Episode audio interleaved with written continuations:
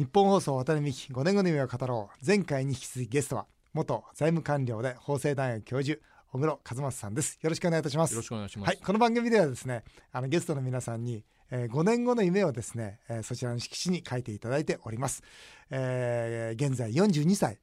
でよろしいですか？はい。42歳です、えー、5年後は47歳ということで、はい、小倉さんの47歳の夢をどうぞそちらにお書きください。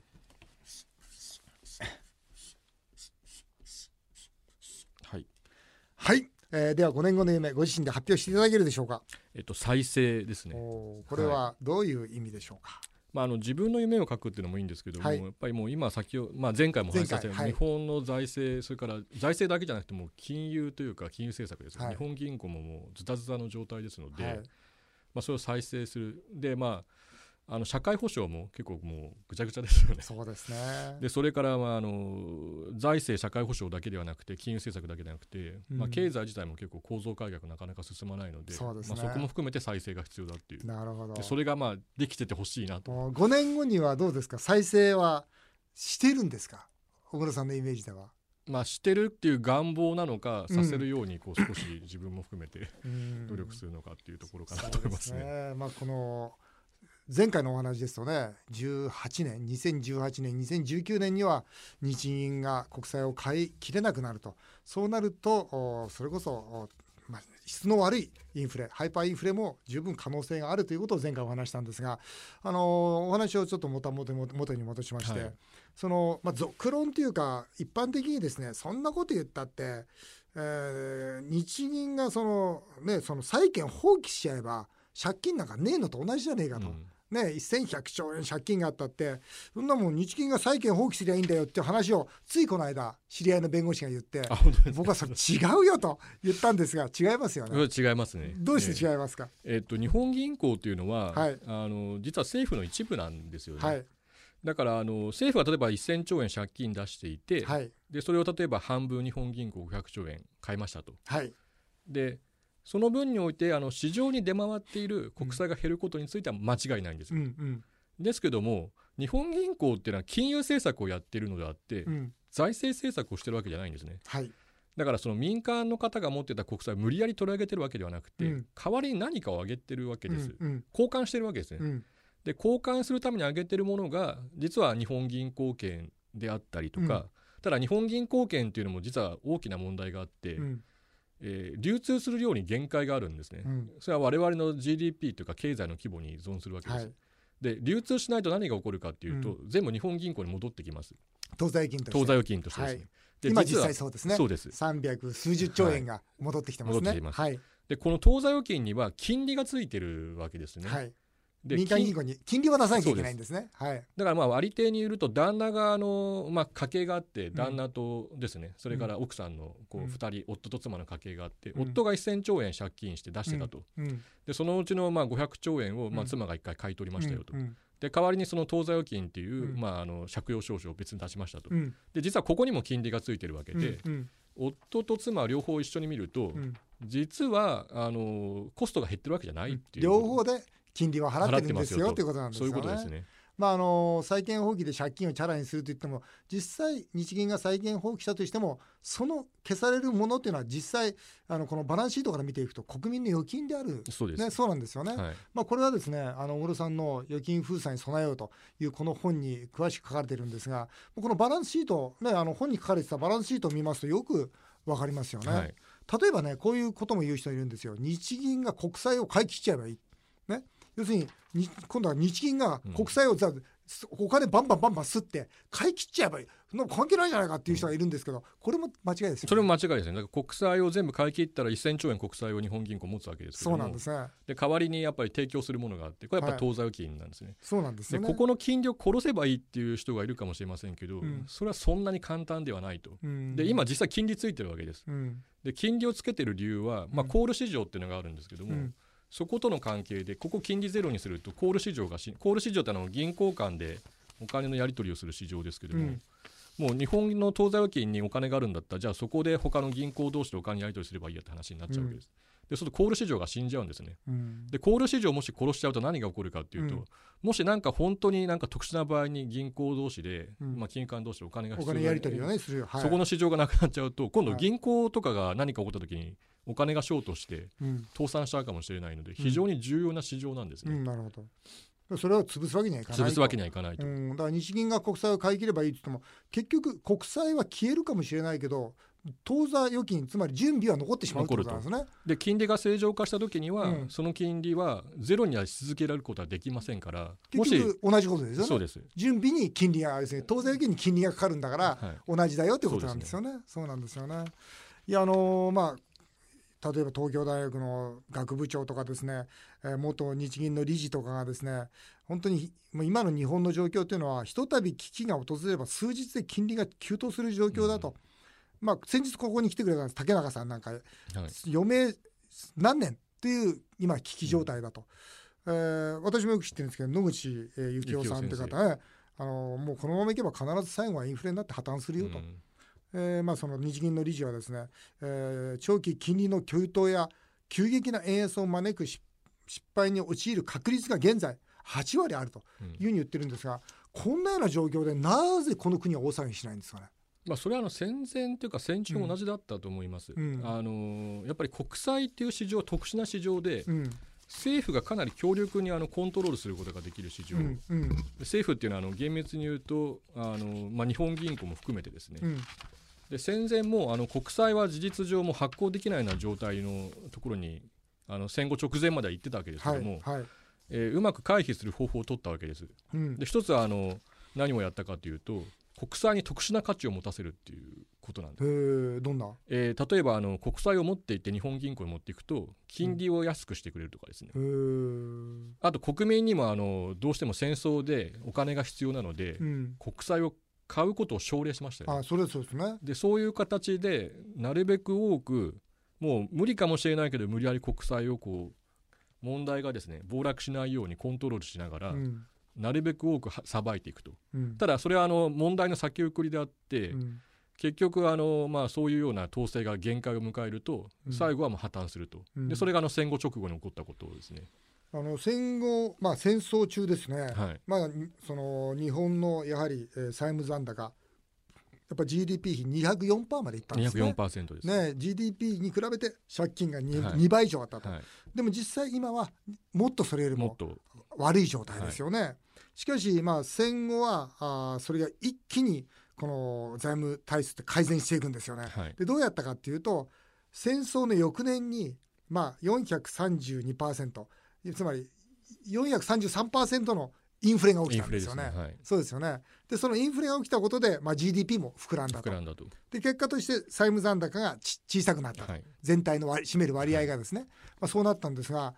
これ結局、この戦争によってどんどんどんどん借金が膨らんでいった日本と、今は社会保障によってどんどんどんどんどんどん膨らんでいる日本となると、戦争ならまだ終わるからいいじゃないですか。はい、そうです。おっしゃる通りですね。ね戦争であればもうもう戦争終わりましたって言ったらその時点で当時あのまあ、国の予算の半分が軍事費だったわけです、はい、これがもう 一気に支出しなくてよくなりますからそうですよ、ね、財政が改善するんですね財政の改善とはフローの財政ですね。財政赤字が急速になくなる、はい、なくなりますよね。であとはもう過去に発行した国債の債務を処理すればいいってだけの問題になるわけですけども。です、ね,、からインフレがどんどん進んでいけば、はい、その債務の割合小さくなるわけですからこれなんとかなるよということです今の状態は社会保障がの体制が変わるわけでもない、うん、ますますこれからですよ。少子高齢化が進んでいって高齢者の年金医療介護費がどんどん増えていくわけじゃないですか。と、ね、いうことはずっと戦争が続いていくっていう状況でじゃあもう明日がないじゃないかってことなんですけど、うん、どうどうですか？だからそういう意味では、まあ、要するにまあ極論極論というかまあ経済学の真理ですけども、フリーランチはないので、うんやっぱり我々は汗水垂らして働いたその本当に生み出した我々の富の中で生活していると、うん、でお金のやり取りっていうのは単に右から左にこう物を操作するだけの交換手段に過ぎませんから、うん、やっぱりそういう意味ではちゃんと社会保障を立て直して財政も立て直して、まあ、金融政策も正常化すると、うん、そういうことをしないと、まあ、本当の意味でこの高齢化の社会を乗り切ることはできないということ、地方なんかも消滅していきますよね。いや本当に厳しいと思いますね、はい、今日は年末ですからね。あんまり悪い話したくないんですがその先に悪い話しておきたいんですけどこの国が潰れるまああの実際国が潰れるってことは皆さんピンとこないかもしれませんけど世界中実際たくさんあることですよね、うん、アルゼンチンなんかでもありましたし今ギリシャが危ないって言われてますし日本でもやっぱそういうことに備えていかなきゃいけないと多分リスナーの皆さんも感じると思うんですがこういう話を聞いてますと国が潰れる兆候ってどんなんですかね？いや私はだから今回2013年ぐらいから、はい、あの金融政策をすごいまあかなり大胆な金融政策、はい。まあ、いいわゆる異次元緩和をやって日本銀行がアベノミクスですね。で、国債を大量に買うってことをやっていったわけです、はい、でこのお金がジャブジャブになりました、ね、ジャブジャブになりました、はい、でまあ株価は上がって円安に一時的になったと、はい、でただ結局その後何が起こったかというともう一回あの大胆な金融政策を拡張したわけですよね、うんでその時には、まあ、あんまり株も上がらなくなってきたし、うん、もう円安も進まなくなってきた、うん、でそういうあの、まあ、ある意味で壮大な実験をしたわけですけどもでもインフレ率は2%に近づかなかったと。そうです、ね、でこの現実を、まあ、国民もちゃんと認識し始めてるんだと思うんです、うん、でそういう意味では少し冷静になり始めているので、いいと思うんですよね、うん、ただその先に何が待ち焦がれてるかというともしかしたらこういうことをこういうなんかあの、まあ、医者で言えばですねこういう医者の人にかかれば治るかもしれませんよって一回すがったわけですよ、うん、ですけども一つの処方箋に、ね、処方箋です、うんうん、ですけども実際うまくいかなそうだったいかなかった、うん、でその後に道が2つあると思うんですよね、もう諦めるかまだちゃんと道があるから、ちゃんと財政再建して社会保障して、まあ、どうにかやっていこうと、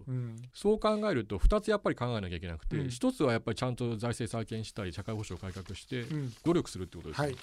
ですけども最悪の場合もう本当に救えなくなる可能性っていうのは高まってきてるので、うん、個人個人としてはやっぱりそのそういう状況になることも念頭に置きながら、うん、やっぱり自分で防衛策を取っていくっていうことも必要になってきてるんだと思います、ね、そうですよね、はい、例えばこれ円安に間違いなく一つの方向性としては円安になっていくってことですよね。えー、でインフレになっていくってことですね、はい、この国が。まあ、しかも質の悪いインフレですね。スタグレーションというか、えー、そうなるとやっぱり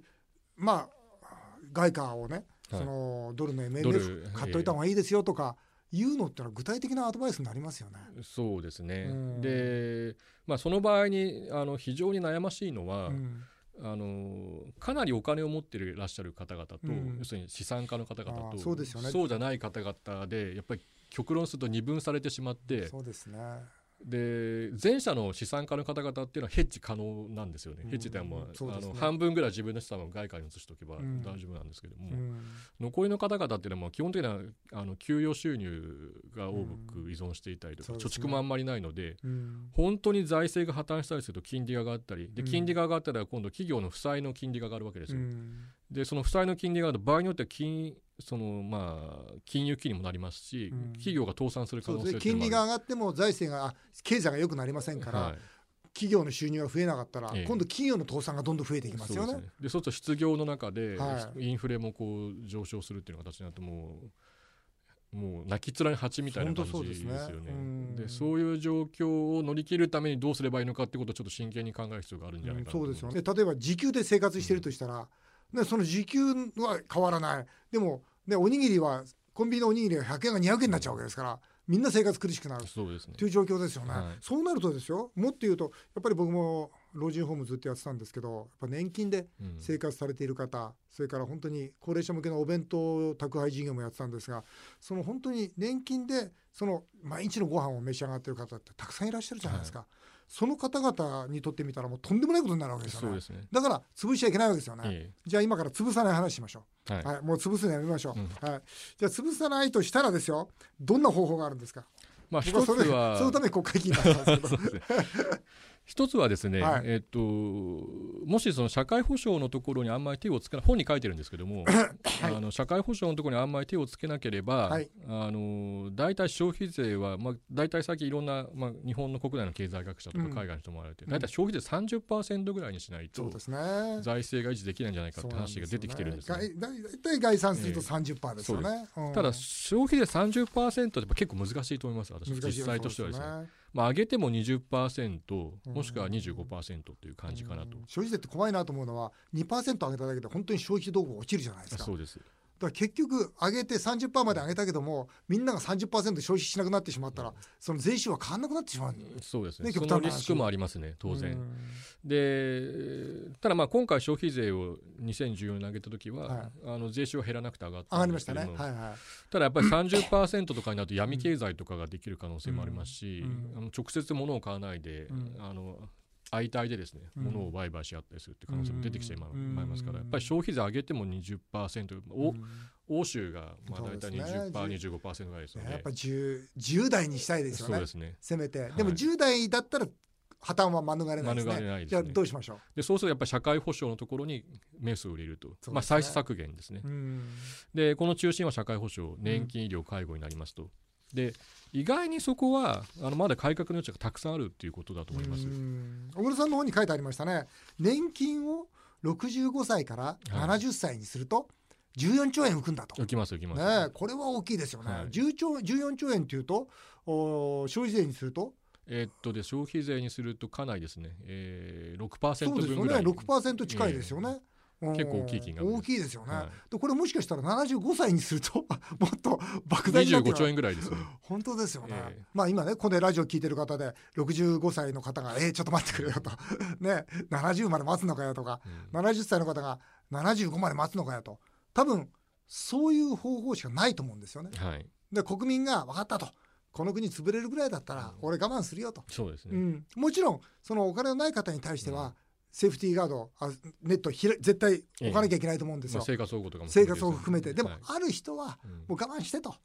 言って、本当だったら政治家これ言わなきゃいけないんですよ、いけないと思います、ね、あでも言うとですね落とされちゃうんですよ、うん。それは頑張っていただくしかないそうそう頑張るしかないですよ。いや僕は言いますよ、ええ、僕は言うんだけどやっぱり多くのやっぱ政治家の方々ってそれ言うと落とされちゃうから、うん、やっぱそれ言わないでなんとかそのなんとかしようと思ってるわけじゃないですか。でも結局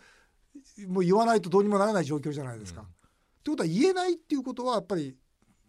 破産するのを待つしかないんですか、ね。まあ、そうですね。だから一つはちょっと本には書いてないんですけども、はい、やっぱりその高齢者の方々っていうのが何歳からなのかっていうのを、うん、こう日本全体というか世界中がそうと思うんですよ。今、うん、長寿にだんだんなってきているので、うん、マインドセットっていうかあの発想の転換しなきゃいけないんだと思うんですね。で今の政権は働き方改革とかやってますけども、一番重要なのは、まあ、可能であればもう70歳、もしくは75歳ぐらいまでは、まあ、ある程度健康で働いていけると。うん。で今問題なのは結構その若い時にもう無理しすぎちゃってですね、体がボロボロになっちゃって、うん、それでもう60歳とか65歳のところも働いても結構こう難しいっていう方もこう出てきちゃうと、うん、でそういうふうになっちゃうと、まあ、最後はやっぱ年金とか生活保護って話になっちゃうんですよ。うん。そうならないような形。でそれはあの環境整ってきてると思うんですよね、うん、まあ、いろんな人工知能とか、いろんな形で新しいテクノロジーが出てくるので、うん、テクノロジーが出てくると何かって言えばあの少ない労働時間で今までと同じ富を生み出せるというのがこれ生産性の上昇ですから、うん、この恩恵をうまく使っていくっていうことも一緒に本当は考えなきゃいけなくて、その人生全体がこう非常に長くなってきているので、うん、その人生全体を政府も見ながら、働き方改革とかイノベーションの浸透の仕方を中小企業とかも含めて、その見直していくと。そういうようなことをしていくことが実は財政と社会保障を救うということなんだと思うんですね、うん、そうですよね。おっしゃる通りだと思います。ただねここで23年しか時間がないとするとやっぱり国民に、まあ、まずは無理を言ってそれと国民に無理言うからにはやっぱり国会議員もね、それこそ、ね、無駄なお金も使わないと。いうような形にしていかないといけないですしそうです、ね、本当にこれはもう先生頑張っていただくそういやいや本当にね 頑張らなきゃいかんなと思ってね、本当この国潰れちゃうぞというふうに、えー、思ってるわけでありますがいろいろお話をお聞きしました。ありがとうございます。ありがとうございます。あの最後にですね、えー、私は若者の夢を応援するみんなで夢アワードという実はイベントを開いておりましてあの経済学者として日本の未来を本当に一番憂いてらっしゃる、えー、小倉さんからもですね日本の若者に一言メッセージをください。えーと、日本の若者がこれから直面するですね日本のその現状というのは非常に厳しいと思うんですけども、はい、でその逆にあのそういう厳しい状況であるからこそ新しく日本経済をキャンパスに書いていける状況、うん、要するにかなり変わると思うんですよ、ね、あの2030年とか。今の日本経済の考えているような思考じゃなくて、はい、我々がですね、はい、もう2030年ぐらいとかなと変わってくると。そうです、ね、でその転換点っていうのがもう5年ぐらいとか、うん、まあ、10年ぐらいに来るんだと思うんですよね、うん。うん、ですのでぜひなんかこうもうちょっとこう、まあ、暗いところに我々向かっているんですが、これ80年周期ぐらいで来る大きな変化なので明治維新があって、まあ、1905年ぐらいに日露戦争で日本ピークになるわけですよ、経済が。でこう成功するわけですけど、その後下り坂を下がるようにこういって、最後1945年に敗戦するわけです。でもそこから何が起こったかというと焼け野原になったけど戻り始めて、1985年ですか、これプラザ合意ですけどここからまたおかしくなるんですよね。でその後40年経つと2025年です、でここはあの段階の世代の方々が全員75歳以上になって医療費介護費が急増する年ですけどまあまあ、ある意味で日本は下り坂下がっていくわけですどっかで必ずもう一回反転し始めるので、うん、新しい日本を作っていくのは今の若い人たちなので、うん、そう新しい発想でまたこう日本を再生してもらう、そういう役割を担っているのが今の若い人たちだっていうふうに思っていくと面白いんじゃないかなと思います、ね、ありがとうございます。確かにねあのずっとこう今確かにこの国は暗い方に進んでるかもしれませんけどその先にあるのは明るいものですもんね、はい、必ずねまあ、夜が来れば朝来るわけですから、ね、その朝に備えなさいとい。うことで、はい、素敵なメッセージいただきました。ありがとうございます。渡辺美希5年後の夢を語ろう。前回と今回2週にわたって元財務官僚法政大学教授小黒和正さんにお話をお伺いしました。どうもありがとうございました